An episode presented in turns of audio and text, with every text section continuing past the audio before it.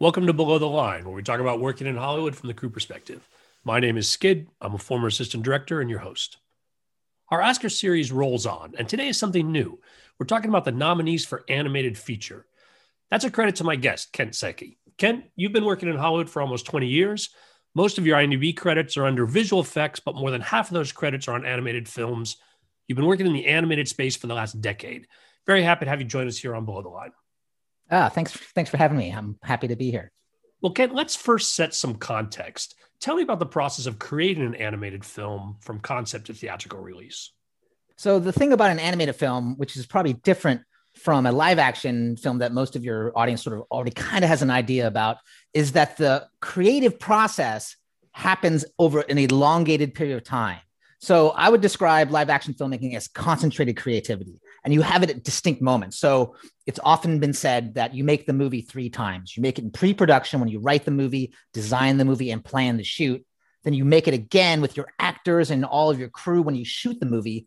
And then there's one final time that it happens in post when you edit the movie down, do the visual effects, and you really sort of hone into what the movie is going to be. And if your director is, is, is, a, is a very good director, they have an idea of that film all along the way and are open at the same time as holding on to that vision as to what the those little magical moments that happen and the collaboration that happens at each of these concentrated moments. In an animated film, it takes place over the course of several years for the most part, in which you're making the movie or building the train as you're putting it down the track. And so that creative process happens the entire time. Like what most people don't realize about animated films is they start off with this concept of what it's going to be and they start writing the script. And at the same time as they're writing that script, they're starting to design the movie and trying to like come up with the character designs and the casting and figuring out who's going to play these parts. And while that's going on, they're evaluating it. They start storyboarding the movie. Now, the storyboarding process in an animated film is actually not called storyboarding; it's called story. And so the story department, the reason why it's called story rather than storyboarding is they're an integral part in sort of almost the writing or conceiving of the film. So the script gets written, but then it gets interpreted by the story department, who not only draws panels of imagining what the movie will look like based on the art that's being generated simultaneously, but they're interpreting that script. And then they're reimagining a lot of times the sequences that they're doing to sort of enhance that sequence. It's like a plussing process. And once that story sequence has been completed, it goes to editorial and they cut it together using temporary voices or scratch, what they call scratch dialogue and scratch music and sound effects. And they present this to the director and the edit and the, the studio who evaluate this movie along the way. And in fact, there are several screenings, internal screenings with their brain trust, whether it's a Pixar, DreamWorks, Disney, at these major big studios, in which they evaluate the movie. And then they go back and redo it again and again and again. And in fact, most people are surprised that this happens almost every 10 weeks, sometimes eight weeks, in which it's constantly reevaluated and redone. And all along the way, the producers and production managers are looking at that movie and deciding, well, this sequence seems out of all of the sequences in the movie, which there's sometimes 30 to 40 sequences in an entire film, these ones are the ones that seem most solid. So we're going to start putting them through the production pipeline in which you start building the models and you start designing and building the characters and rigging and getting everything prepared for animation. And you start completing those and putting them into the machine. And it's like a waterfall where each department starts to come on and do their components of that sequence. But at the same time, other things are being completed and redone.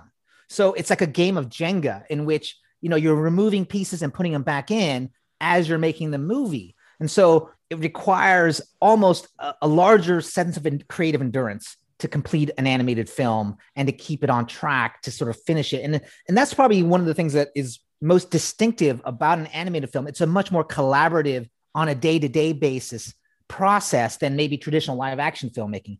Also, everything you see in an animated film has to be constructed, designed, constructed, approved in some way. Even if it's a matte painting, it still has to be approved and someone has to make it. So, in a way of live action filmmaking, there's a location scout, they pick this place. Some you get some things for quote free, meaning that you've decided it's not free, obviously, someone pays for it and someone has to decide. But they're not actually painting or designing the landscape. It's there, right? You can enhance it later in visual effects. But in an animated film, every single thing is painstakingly decided. And it's impossible for the director to decide everything. They ultimately have to approve everything. but those micro decisions are being made by artists, uh, pr- uh, creative leadership heads, and they're all working in conjunction to create the movie that ends up on the screen.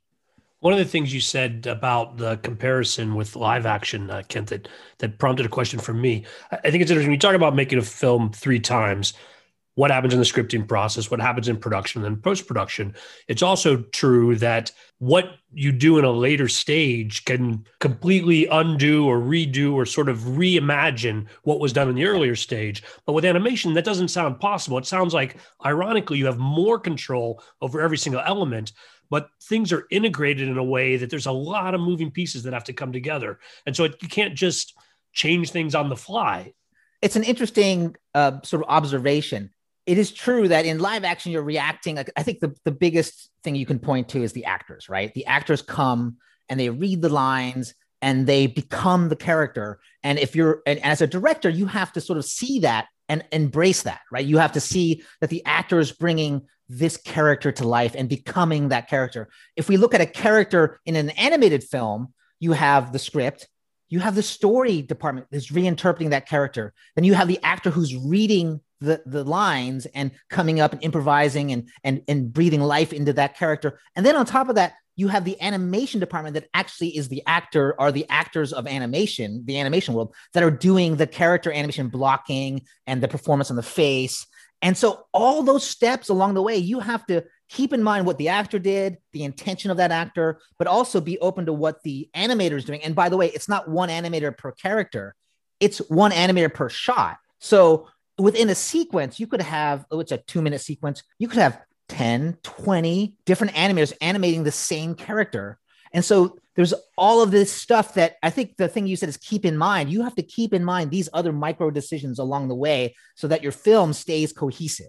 And it's in the same way of like when I say the sequence has gone into production, the director has to keep in mind that sequence has gone into production, the ramifications of that sequence, and have what I would call court vision. So in basketball, Larry Bird is a famous basketball player, which dates me very much heavily as far as like some people, you know, artists may not know who Larry Bird is, but Larry Bird was a Boston Celtic, is a great player, was famous for what they call court vision, meaning he knew where everybody was on the court at any time without looking.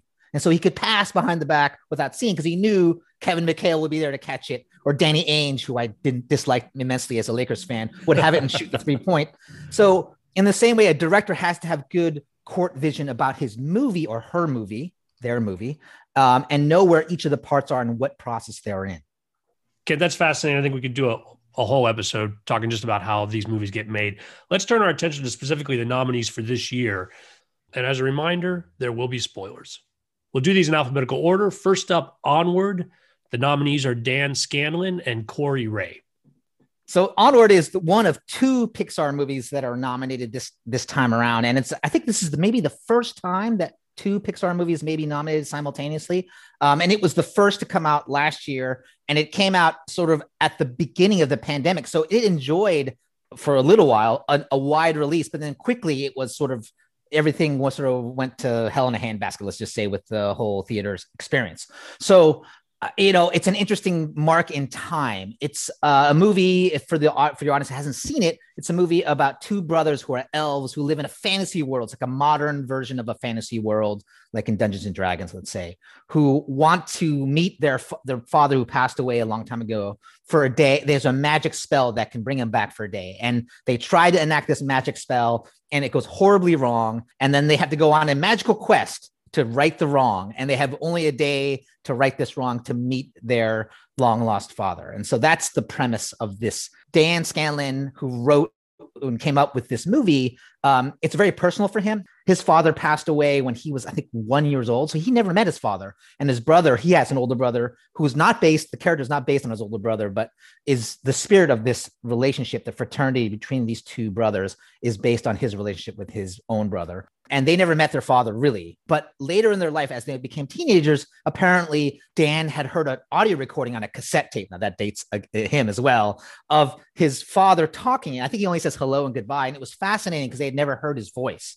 And so it brought up this idea of hey what would if we could bring back our father what would that be like? And that sort of is I think the genesis of a lot of movies is, is, something based in reality, and it's a personal connection this director has to this material, and that they went through many rounds of like, well, how can we do it? Can we do it with like a machine, technology wise? And no, they actually, you know, came to magic, and that sort of born this whole fantasy world that they sort of live in, this Dungeons and Dragons. I like to use that because that's something that people sort of generally have an idea about world, and it became a quest. And it's a, a great Pixar movie in the sense of a world building movie, right?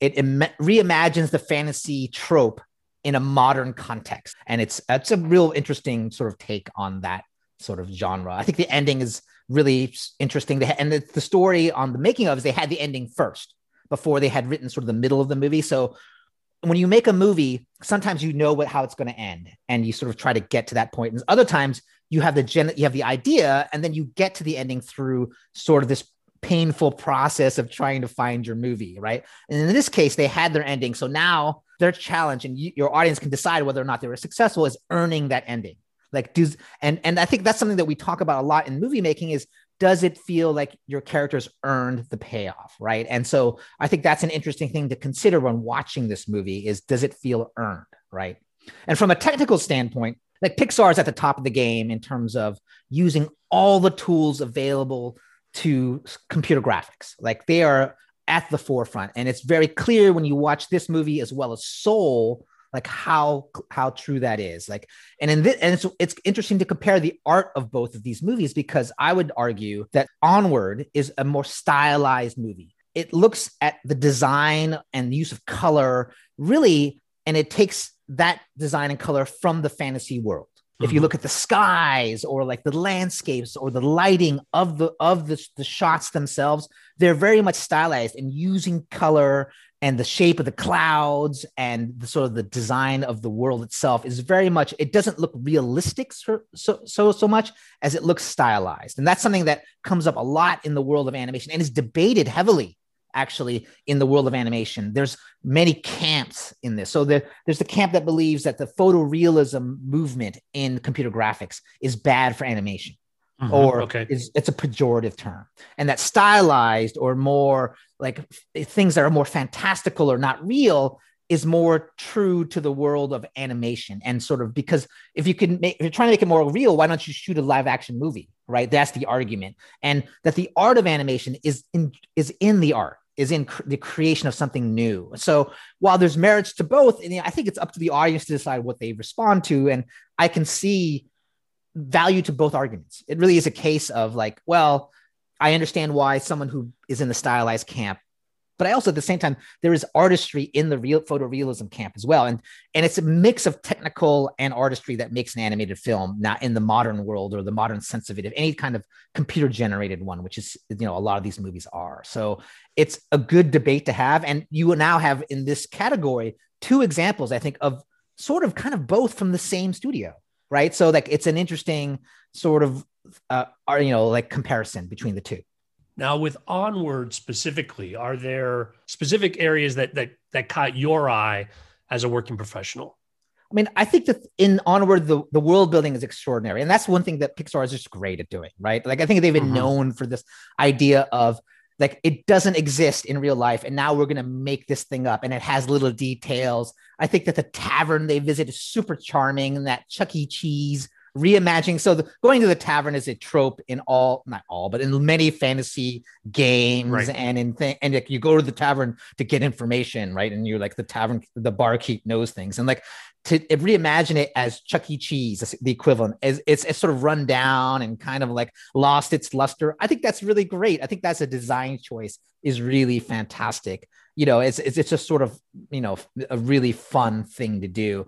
And even the tests along the way there's this great scene in which they have to walk across a chasm. And the chasm is this you know uh, it's, it's like basically a bottomless pit right? And they shot it in a way that should if you're watching it on a big screen will you know kind of give you a little make you a little queasy. And it's something that comes up for a lot of animated films is to make it feel as if you were really there. And that's where the live actiony part comes in, right? Mm-hmm. So you're like, you think, well, you know, a, this is maybe an argument against the sort of stylized is you want your audience to feel something. So you're you're drawing upon known concepts that you know the film goers have and the idea of vertigo and feeling like you're going to fall like those are all cinema tropes you know those are all traditional live action things but you use them because you're uh, trying to evoke a feeling and i think that they do an effective job in shooting that the chasm sequence for example of feeling that way i think that the the end battle is spectacular and i don't want to sort of give it away because there's just a lot of fun stuff that happens there um, and i think that it's it's a great it has that pixar like Pixar's known for making you cry, right? like that's the thing. it's it's gonna make you cry, right? And, and I think you know, like it, it when you watch it, and, and I, I, think you have those feelings. I think they do a great job of evoking those feelings um, because they they know. I think it's true to what Dan Scanlon wanted to be. Like it's a very personal movie for him. The longer I have done this, the more I try to find something personal when I'm working on a movie, even though I'm not the director. That I want to sort of feel when I'm working on it because I think those things all come out. Like they come out in little ways across every movie. And that's the magic of filmmaking is that everybody's bringing something to the table in the in the filmmaking process. And and you can definitely feel when I've read interviews with Dan Scanlon about I've mm-hmm. never met Dan, but like I, I really do feel the hand of the director in this movie, and I, and I think your your your viewers will too, especially if they know this stuff going into it. You know, like it's one thing to go in, and there's an argument to me that you shouldn't have to know any of these things when you go watch. So like it's always like, do you read? It's like reading a book, right? Do you read the synopsis before you start the book? Do you read reviews because it sort of colors your opinion about it? But it's from a, just a filmmaking standpoint, I think they've done a great job of building that world.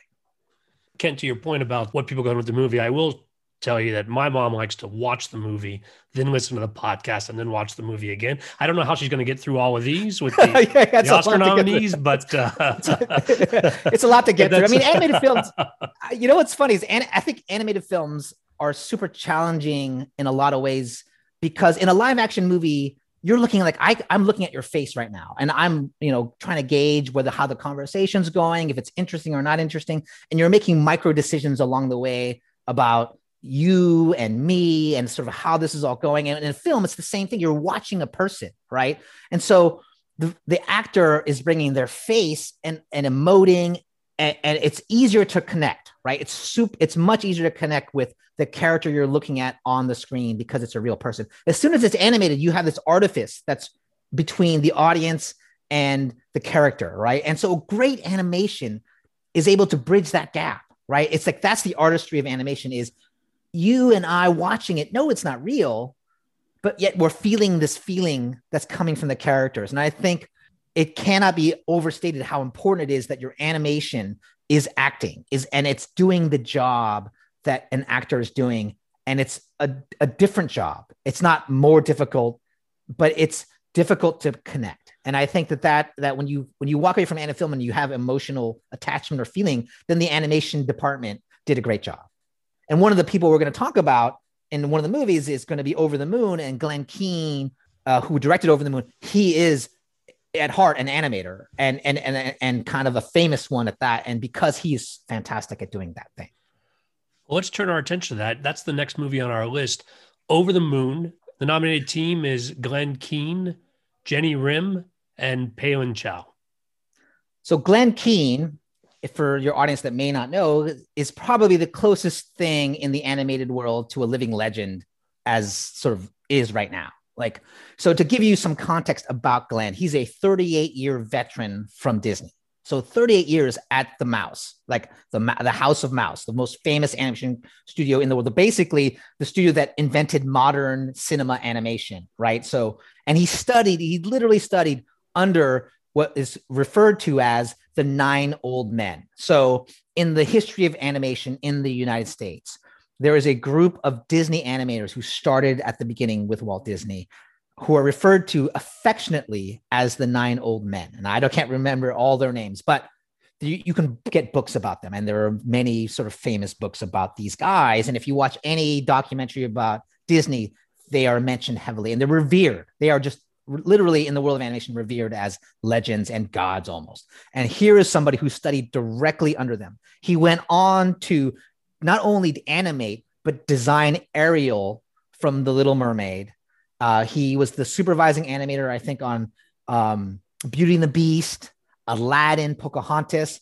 So that's how famous, you know, Glen Keane is. And then he won the Oscar for the short film, he made Dear Basketball with Kobe Bryant. Anyway, so that's a long way of talking about Glen Keane, but he's what? the director of this film for uh, Netflix is the distributor, but it was actually with Pearl Studios, which is a Chinese studio, and then Sony Animation or SPA, and actually Sony Sony ImageWorks was the vendor of for the film. So the the origin of Pearl Studios is actually it Pearl came out of Oriental DreamWorks, which was the, supposed to be the Chinese division of DreamWorks Animation under Jeffrey Katzenberg. But when Universal Studios, you know, Universal bought DreamWorks, they let that part go and they became oh, independent oh, okay. and became Pearl Studios. And in fact, their first film, I believe, was Abominable with DreamWorks. So they sort of did it in conjunction. And so this is their their movie after that that they made with Glen Keane. Let's talk about what he did with Over the Moon, as far as what he brought to it, or how this movie came together. So the story. Let's first talk about just a brief synopsis of the story. Over the Moon is about a 14 year old girl who's struggling with the loss of her mother. And it's a movie about loss, but also about acceptance. Uh, and it very much plays with a, a, known uh, Chinese legend and uses uh, that as the sort of the backdrop for this film. I think the thing you can look at, one of the things I always look at for a, from a Glen Keane movie is the character design, because he is a character designer and the animation. And one of the things I read when sort of looking at this movie and, and, and thinking about it was that Glen quoted himself, quoted was quoted as saying, like, I drew more on this movie than I have in a lot of my films where I animated. And that's back from the drawing days. And I thought that was interesting. And I can kind of see why. So part of the, the process of making animated film is the animators, you know, go and they do a version of the shot and they animate their character. They animate in various stages. There's a pose or, or step mode in which they're literally going from one pose to another, and it's not smooth, in which they're hitting key moments in a shot. And when that is presented, if you're the director, oftentimes you're sitting at a table that has what we what's called a Cintiq or a tablet in which you can actually literally draw on top of the frame you're looking at. And so that's what I interpret as what Glen says that I drew more is that he's actually physically drawing on top of what the animator did to sort of show the flow of what he was trying to get out, out of the shot. And so I think that's an interesting thing. So when you look at the posing and the facial expressions, chances are that Glen has had a keen eye, no pun intended, with like what's going on there. And if you look at like a scene, there's a there's a scene in the movie before she goes to the moon in which um, the main character, uh, Fei Fei, sees and realizes that her father is interested in this woman. And they cut back to Fei Fei's face, and it's an unspoken scene and you as the audience can feel her s- sorrow um, denial. It's a combination of a lot of feelings you know and surprise that this thing is happening right? And that's the power of that of that scene and, and how well animated it is is that you really do feel it. So i would i would say that if you were to go back and watch it look at that scene and and watch what happens there. Because it's a moment in which i think the artistry and mastery of glen keane is obvious and the artistry and mastery of the Sony ImageWorks animator is also you know very obvious. I think that there was talk early on of hiring an actress to come in and and sort of do some some posing and some acting for some of the shots. Um, there was very there was some discussion about it because I think Glen had used that technique to sort of come to, to create Ariel for Little Mermaid, which would make sense, you know, to mm. bring in reference. But um, they ultimately decided to walk away from that because the animators now now in sort of if you will any modern animated film most of the time what happens in a cg one the animators themselves film themselves as reference. And and it's, it's sort of this interesting thing where you'll see a lot nowadays you can find it on the web where you find animators who show their their own reference and then the final or side by side.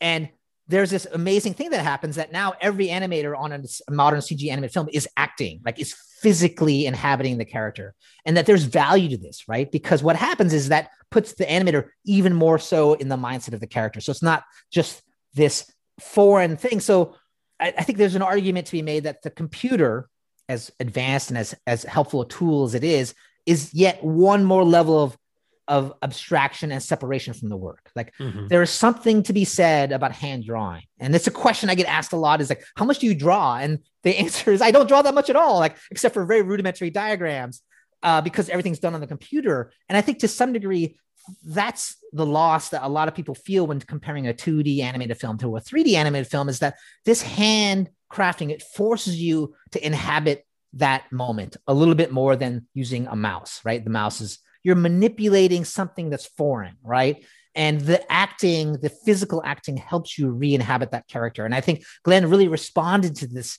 idea and this notion of doing so and, and it allowed a, a group of people who aren't physically in the same room with Glen to inhabit the character and for Glen to sort of feel this, you know, connection. I, and I think it's super helpful. And I think it was one of those things that, you know, for for Glen Keane, who's this is his first fully CG animated film that he's directing, I think it was a moment for him to like feel some discovery. And and I can totally understand where he's coming from as far as that process goes. And and, and it's it's fascinating to watch the movie knowing it's Glen Keane because then you're looking as me as somebody who works in the industry is looking for the Glen Keaneisms, I guess, of it all. And you know, it, it sounds a bit corny, but like when you watch a master at work, you want to see what they do because it informs me as far as like as somebody who works in the industry and and and and you want to learn from those those people because it is it is super inspirational, right? And in this film, I think the thing that it could have been a 2D animated film, like, it, and and he was asked in some interview, you know, why why did you choose to make it CG? Because you you know you have this wealth of knowledge of 2D animation. Like, wouldn't it seem to make more sense for you to make it in a 2D sense since that's your background? And it was interesting. His answer was because when we go to the moon, we're creating this new world. And again, so we're coming back to why is the film animated, which is a question you should ask all your your viewers should ask. Well, is this fundamental question? Why would this film? Why is this film animated? Because it informs sort of the style, the choices, and also the sort of motivation behind some of the decisions, the creative decisions in the movie. And they go to this fantastical new world at the moon. So the moon itself is not the traditional moon with the craters, and it has some of that, but like there's another world behind that, which is this, I would say, chromatic wonderland of sorts, right? Where it's like it's this multicolored thing, and this is a translucency and this refracted light. And he, in his mind, knew he wanted this thing, this the other world. And his sort of touchstone for that world was of all things Pink Floyd's Dark Side of the Moon album cover. And if any, that's again dates me if anyone knows your audience, well, first of all, your audience, no matter what, should know Pink Floyd The Wall and should know Dark Side of the Moon. Okay, they that's just Google it. That's they, uh, they should listen to that because it's a masterpiece. Okay, so just shame on you if you're if you don't know this. Okay, anyway, it's an album cover in which there's like a white light. It goes through this triangle, it's a prism, and it breaks off into sort of refracts into the rainbow. Okay, but in his mind, that chromatic aberration or the chromatic, you know, separation meant that it had to be CG because the thing that CG takes advantage of is actual light, is the physics of light and the properties of light. So refraction, the way that color and light bounce off each other and inform. So like if I have a red watch and the red watch is against the white wall, the wall has some of the red splash of the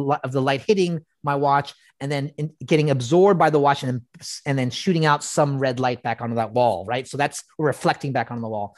That CG does amazingly well. So that made it for him an imperative that it was CG. So again, it could have been easy for Glen Keane to say because I think they would have the studio Netflix would have would have said, yeah, no problem, we'll make it 2D animated film. But he looked at all the tools available and said the tool for this film that's best used is CG. And he made that choice. And at, at the same time, if you watch it, there's this great sort of legend telling part of the movie, which is 2D animated, which is him drawing, like literally his drawings in there. I, I, don't know if he drew the whole thing, but he definitely had a you know a, a, heavy part in drawing the legend sequence. So that's another sequence. I'd say look at the world building in the moon world, and then also look at the 2D uh, legend reveal when they talk about the moon goddess. I think that that's Glen Keane doing what Glen Keane does amazingly well, and an example of Glen Keane stepping outside his comfort zone and doing something that he hasn't traditionally done before. And I think that that's some of the power of the film for me is looking at those elements in the in the movie. I think it's I think that's what's great about that film. I mean, there's also there's also a really great sort of uh, K-pop sequence, which I'm not I want to get into it. It's it's also the only musical in the list of of of movies I think that we have. Yeah, it is the only musical that straight up it's an actual musical. Um, so that That's makes right. it different. Ken, something you said about um, CG animation being the right tool for this kind of approach is that because when you're talking about light refraction and such, just crunching the numbers. Curious about what CG animation does technically that makes it the right tool. So this is only my opinions. so I always like when people ask me about movies, I'm like, well, I have a lot of opinions. They may not be right. So, but in my experience, so uh, the thing about computer graphics is, in order to create anything, a light lighting model, they have to base it on something, and so almost everything is based on physics.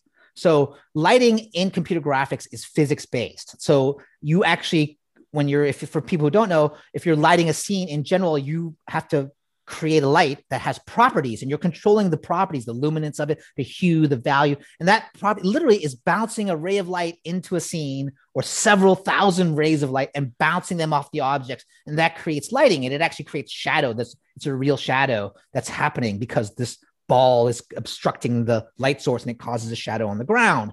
Like that is sort of how it's constructed. So if you're making something that requires light, true lighting values like refraction, in which a ray bounce, a ray light bounces into an object and then is bent and then comes out, right? So that uh, concept is actually happening in the scene, right? So it allows you to do those things, which are like hard to do in in in a drawn form. It really is hard to to do it correct. It's very quickly you know when it's not, right? And so you get a lot of things. At, I don't want to say for free, but like you were saying, the computer calculates this. It's part of the program itself. It's part of the model. And every once in a while, there are huge advancements that happen in computer graphics. So early on, you couldn't make a shadow. Like you couldn't have a, a ray of light come in and hit this cup and then cast a shadow on the ground, on cast a shadow on this piece of paper, right? They wouldn't like that little shadow underneath anything it wouldn't. So what you had to do is you had to pre-calculate it. You would go in and tell it, oh, put a camera where the light is, and then project a shadow on the ground. Wherever that camera can't see, that's a shadow, right? And it would make a fake, what they call a, a, a projection mapped or shadow mapped light, right? Until they were able to make computers fast enough to be able to do it in a period of time that could that could calculate it. And then there was another advancement where they said, see this HDRI image, this high dynamic range photo of the sky. Use that to calculate light. So now you're getting rays from all over. You create a, a, a sphere from this image and it shoots light rays out from each color of the image onto the world. And that uses it to create what we call global illumination. So that's another advancement. So the sky, like in the world we're in, so of course the sun, if you're out in the daylight, it's the main light source out there, right? So it, it casts shadows on the ground. But there's an ambient light, and that ambient light is generally the sky, right? And so it's all the rays of light that are being captured by the sky and then bouncing back into the world that we're looking at. And so now there's a way to do that. So all of these things is a, it's a long-winded way of saying yes, you're right. That the computer can do all these things, and it's all it's amazing how fast those advancements happen. Like the two advances I or I talked about, which is like ray tracing, which is sort of what the poor, which is I did a poor job of explaining, and global illumination, which I also did a poor job of explaining. Those advances has happened in the last 20 years, hmm. and, you know, and maybe even the last 15, I would argue. You know, widespread and in a form that can be used by everybody. So, like, yeah, physics. It's great. Turn our attention to the third movie on our list, which takes a completely different approach to the animation, and it's a Shaun the Sheep movie, Farmageddon.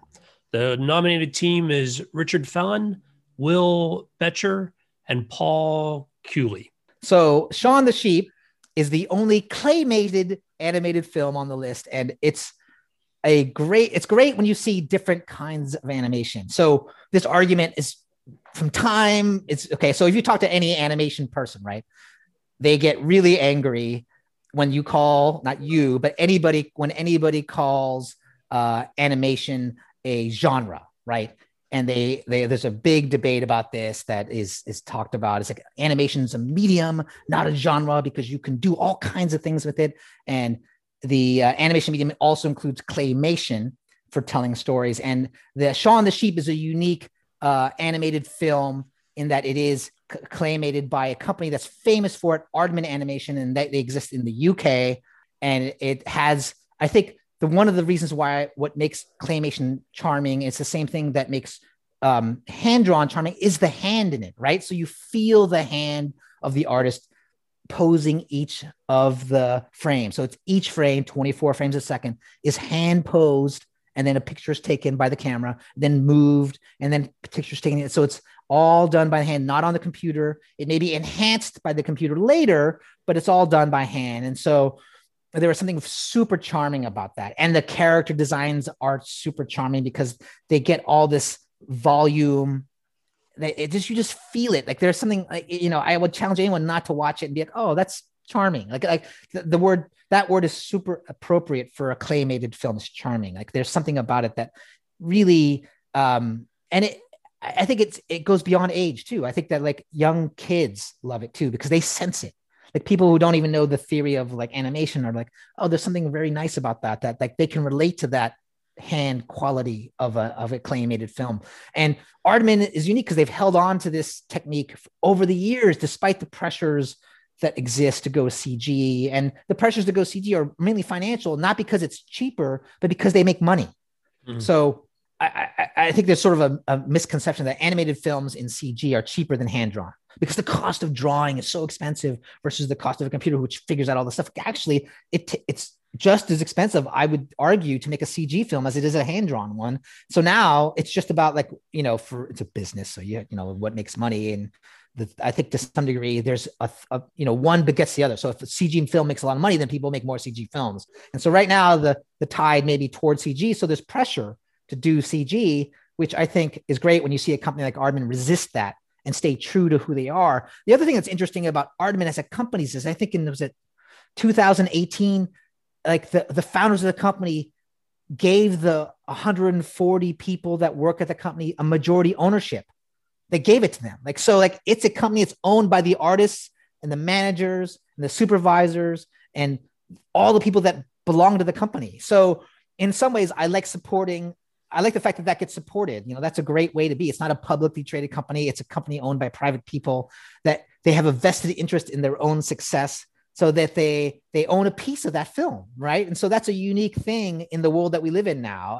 And i think that's something to be championed. That's separate from the film but it's cool to know those things you know? Yeah. but we can talk about the movie. So the movie shaun the sheep is uh, Art Farmageddon is part of a series of Shaun the Sheep movies you could have the, the Aardman cinematic universe. you could argue that this is the Marvel, the most famous cinematic universe is the, Mar- the Marvel cinematic universe, and maybe the least famous is the Aardman cinematic universe. And there's a series about uh, Shaun the Sheep. I recommend you see them if you like this one.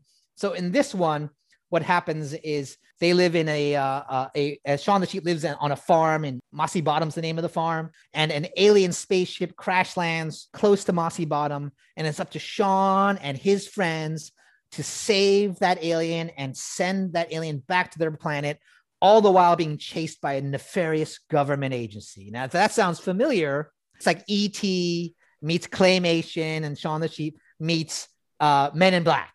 And it has great, and one of the things that's great about it, it's a little bit of a throwback in its comedy. So it takes place in the UK, but there's no talking.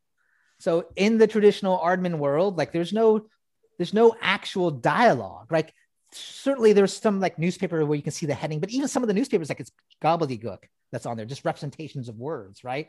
And it's comedy in the Buster Keaton tradition of comedy, the Charlie Chaplin uh, tradition of comedy. It's physical comedy. It's what happens on the screen more in the tradition of silent films, right? So people love silent films and there's something pure about that again about it being it doesn't have to be it's like it doesn't matter culturally if you're in europe or in south america or in asia like or in the united states for that matter or in the north america like the funny the funny is still funny right? So i would ask your audience to watch it and watch it for specifically the comedy because it's a pretty it's a really funny movie. I'm always surprised.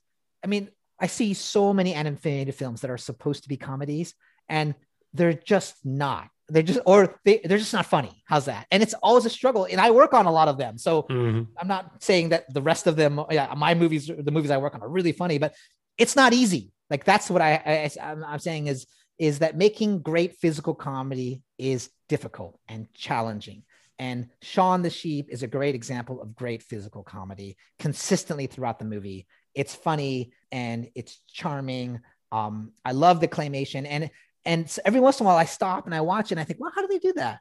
You know, as a filmmaker itself, like, and this is something that most audiences don't have to do, but like I would say, like, think about if you see something suspended in the air, like, how do they have a they have a rig and then they had to remove it later, and like how much planning went into making the thing.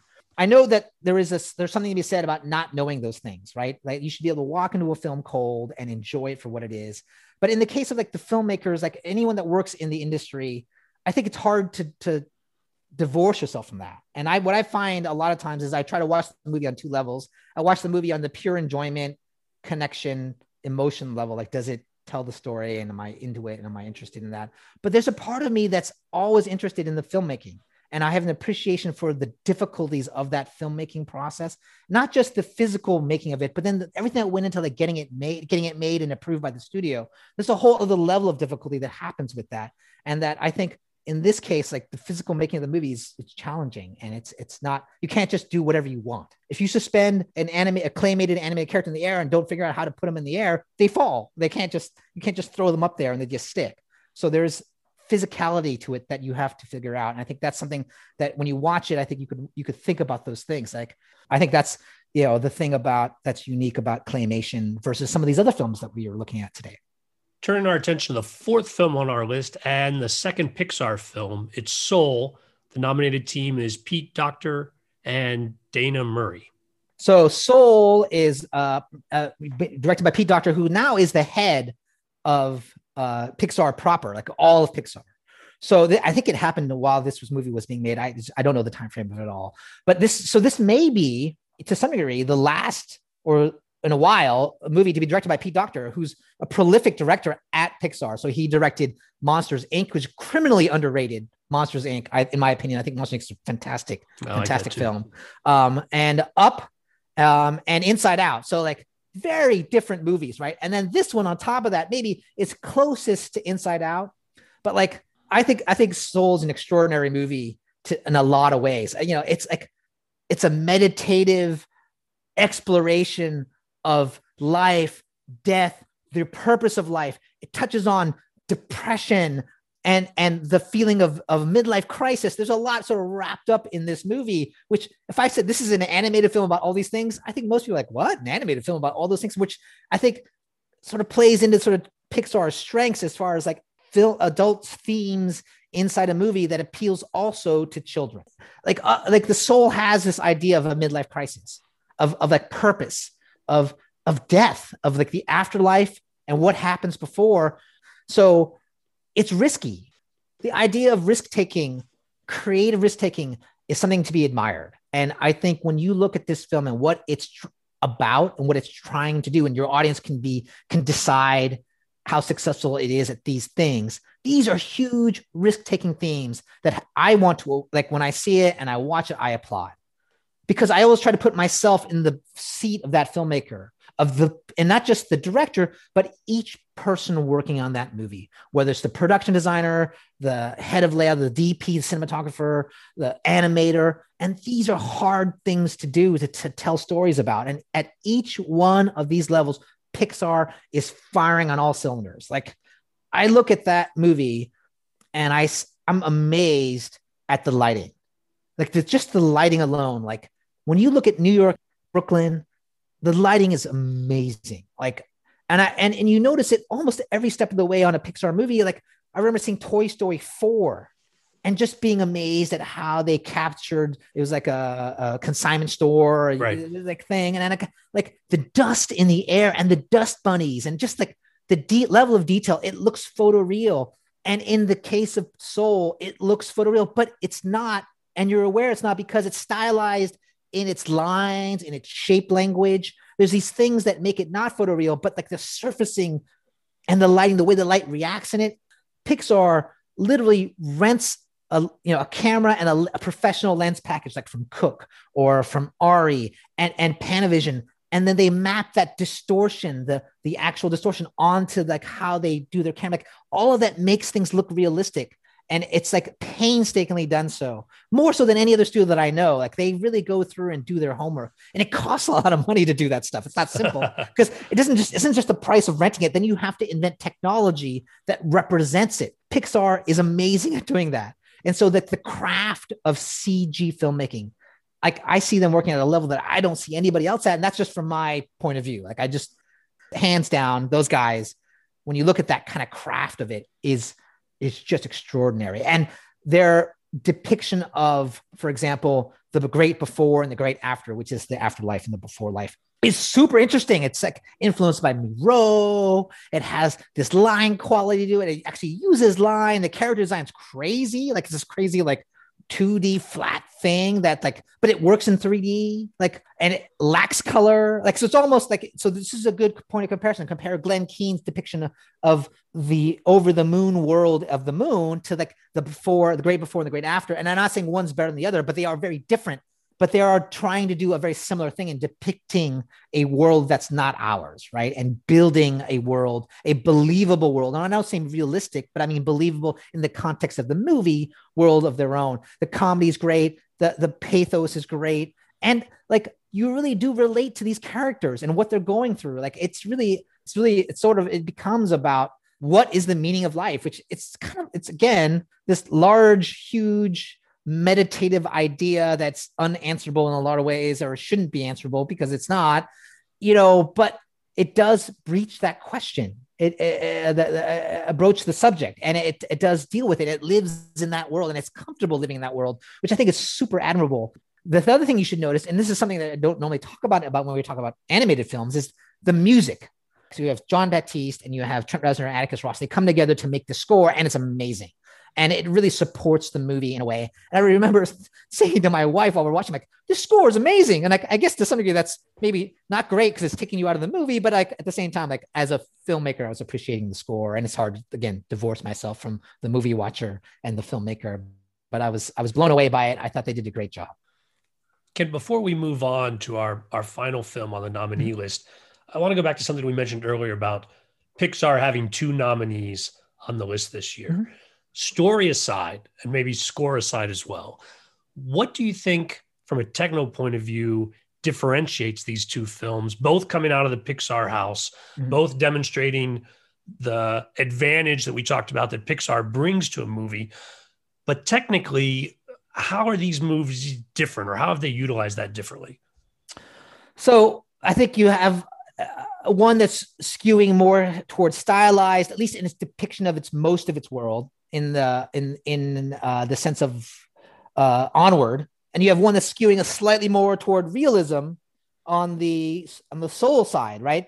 And it's appropriate, right? So, you know, like we discussed how onward it's, it's a fantasy film, right? So like it uses fantasy art as its inspiration, so you can really feel the production designer, the lighting, taking its cues from that influence in that world. Whereas this one, being soul, it's taking its its cues from the real world or our our modern world, right? And so I think it's it's a great example of you know someone once said or people say oh all CG films look the same. Like I don't think that these two look the same. Like I I don't see it when I look at those two things as the same. I mean this one has also this the great before and the great after, which are completely different. So like right, you have that sort of differentiation between the the, the, the two things. I think the character designs are also different. Like when you look at they're they're like the proportions aren't the same. Like they they're not designed by the same people. Like and you can see that in the design of the characters too in terms of like what they have there. I think there's more cartooniness in the majority of onward than there is in the majority of of soul. And i don't think that's a bad thing. I think that that's those are choices that are being made in each of those films that like are appropriate for those movies. And you know i think that there's value in those choices. I think that that, that that's something that's it's it's really great, and and I, I again a tip of my hat to Pixar for having two films that are so different and both nominated in a in, in the same year. Like it's really really amazing. You know, and and Soul didn't have the benefit of a full theatrical release for COVID reasons. I would have loved to have seen Soul on the big screen. I think it's mm, one of mm, those things mm. that would have been really interesting, especially because the use of negative space in in the before great before and the great after. Like, I just think the design the actual production design of those worlds is phenomenal. The final film on our list, very different than the ones that have come before Wolfwalkers. The team is Tomm Moore, Ross Stewart, Paul Young, and Stéphan Roelants. So Wolfwalkers comes from, well, Apple. And so Apple made a huge deal with this company called Cartoon Saloon. And Cartoon Saloon is a company, animation company in Ireland. And it is the only hand drawn 2D animated film uh, in the list of nominees. It's an extraordinary movie. I highly recommend it, and it's it's a movie about a lot of things, but it takes place, I think, in the 17th century. It takes place in Ireland, and uh, and and Cromwell's uh, army has invaded, and they're taking over a small town, Kilkenny, which I think is where a car- cartoon saloon started And uh, one of the things that's going on is that they're de- going through a process of deforestation. And as part of the deforestation, they're having a wolf problem. And so they hire people to hunters to come in and hunt the wolves. And one of the hunters, uh, a young daughter, is sees herself as a wolf hunter and goes into the forest without his permission and befriends a young girl who turns out to be a wolf walker, which is a shapeshifter who becomes a wolf and is a and is the daughter of the leader of a pack of wolves. It's about a lot of things. So obviously, movies like this have a lot of subtext. There's it's talking about colonialism, uh, imperialism. It's talking about uh, nature, environmentalism, uh, the balance of nature and man. Uh, takes place in Ireland, made you know, directed by Irish people. So there's an authenticity to it. It's a it's based on a legend from that from that period. It's done in the style of woodblock. So look at the art style, the way that it's being drawn. It's completely unique to um, Cartoon Saloon. If you look at, there's two other sort of Ireland-based films they've made, or animated films. They made The Secret of Kells and uh, Song of the Sea, and it's I think the director referred to this as the third in their trilogy, Irish trilogy, folklore trilogy, and so it's like the final capstone of it all. And uh, the uh, the drawing is amazing. It's just like look at the woodblock style. Look at how they use shape and the shape language to describe the forces that are at at odds here. So if you look at the, anything related to nature, whether it be the wolves, the, the environment of the forest, all these great curved lines. And if you look at the civilization and the, the British forces, all straight, rectilinear, the color, uh, uh, sumptuous autumnal colors in the forest, super vibrant, and then grays and muted browns in the in the in the in the in the british world or the the, the human world and how these clash and come together. And when transfer the when transformations happen how that you know transcends some of that shape language. There's wolf vision which is super cool which is like the point of view of the wolf. Also this is the most 3d or dimensional of the other two mm. um, movies they made in this trilogy. Like they, you can see that they used 3D in par- with the use of uh, heavy use of parallax when it's like uh, the 2D world, but also in there's several shots in which you're sort of traveling with the wolf pack or running through the forest, and you have you know these branches and, and trees coming by us, and it's obviously done somewhat in 3D, and that is a new thing in this film that I don't remember. And again, I remember memory. I'm everyone's a bad narrator of their own stories. I don't remember seeing in some of their older stuff. I think it's fascinating. They too do a lot of um, I don't want to say outsourcing, but their animation's done it all over the world. So I think you know, speaking to something of the pandemic, they they were already ready when this hit to deal with the pandemic because a lot of their work is done by individual artists in other countries. And so if if you watch it like and you can't tell when you watch it, it looks like it's done all by one vision so that it speaks to some of the resiliency of animation to the pandemic in terms of like how they're able to sort of keep making this movie in sort of these times and so the challenges of the times and how they just kept going and it looks like it's done by one place you know especially because it was done all over the world um, and I, I think it's an extraordinary movie. It, it, the hand drawn quality is amazing. And to sort of get an idea, so what I mean by the hand drawn quality, look at the wolf pack. The, the depiction of the wolf pack is really amazing. Like, so it's a single organism, like it travels in this way of like, like it sort of has almost a fluid dynamic way of, of moving. But even within the fluid dynamic, there are individual, you can see the artistry of the individual wolves. So like the challenge of drawing that is extraordinary. And yet it's there. It's in, it's, it's, it's evident. And it's, it's, and the charm of it, I don't, you know, you could do something like that in CG, but it would be less charming. I think when your audience is looking at all these movies, there's a good question to ask after why was that movie animated? What made it unique as an animated experience? And does that, you know, like everyone who watches these things probably wants to put on the hat who would I vote for? Which one would I vote for? So part of it is like ultimately the thing that's most important is which movie did I enjoy or connect with or that you know would transcended the medium, right? So like you have just that alone, right? So that's a great category, and that's probably the single most important thing. But beyond that, if you were to imagine you're an Oscar voter, you're trying to vote partly on the category, right? Is what about this film as an animated medium, not genre, is unique and makes it and, and how does the how which one takes advantage of the medium to elevate the storytelling beyond you know a normal regular live action movie that maybe normal surround but a live action film and i think that's the question you should ask yourself if you were to play the game. I'm an Oscar voter. Which one would I vote for? Because that's I think an essential part about why you have categories, right? You have a category of you know best animated feature, which is like is kind of a weird thing to say. The best animated feature. Well, what does that mean? And I think I think it's you know a lot of things. I think it's the best movie in the category, but it's also the one that takes advantage of the medium. Well, Ken, there's a lot of creativity I think on display with these films we've discussed. Are there films from last year that you want to draw attention to that didn't make this list from the yeah I, yeah sure. I, will give you three just because I can't keep I don't want to give you but there's a ton of great movies out there right? So but I'll try to I'll I try to come up with three that are very different. So one is called The Willoughbys. Um, it's super interesting by Netflix. Um, it's the story of of neglected children trying to like basically off their parents in some way and become independent and so and it's super stylized really fascinating. The look is amazing. It's cg it's generated on the computer but like it has this crazy stylized world. It, these kids with red hair and with the character designs out way out there it's it's really fun I, I, was really surprised by that movie like and so that's a lot of times what i like are things that surprise me and like that movie is surprising almost in the way that like, it got approved. You're like, how did this thing get made? You know, like this thing is crazy. Like most people try to steer you back into more traditional things, and it's really it's and it has a great sense of humor about it. It's a, it's a really fun movie. Um, it's, it's directed by uh, Kris Pearn.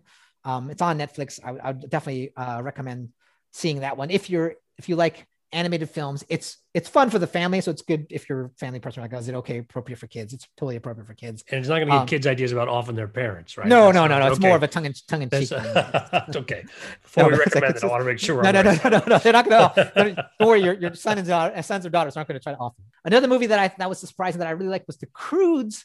Uh, Dawn, uh, a New Age. Yeah, that one is a sequel, so has problems or the challenge of being a sequel. It's directed by um, uh, Joel Crawford uh, and uh, it's done by DreamWorks Animation. Um, and it follows the, the story of the crew, just the family from the first one, as they find a new sanctuary. And the, but the sanctuary comes with that with with with a with a hitch, and the hitch is there's another family already living there. This you know the story of like envy between two families and sort of rivalry.